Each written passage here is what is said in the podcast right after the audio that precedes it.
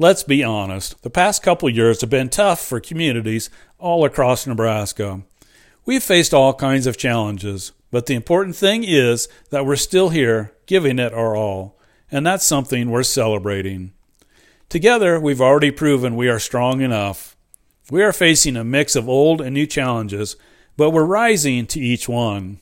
We have also shown that reaching out for support is another definition of being Nebraska strong. So be proud of your neighbors, your friends, your family, and yourself. Be proud of your resilience. You are Nebraska strong at every level.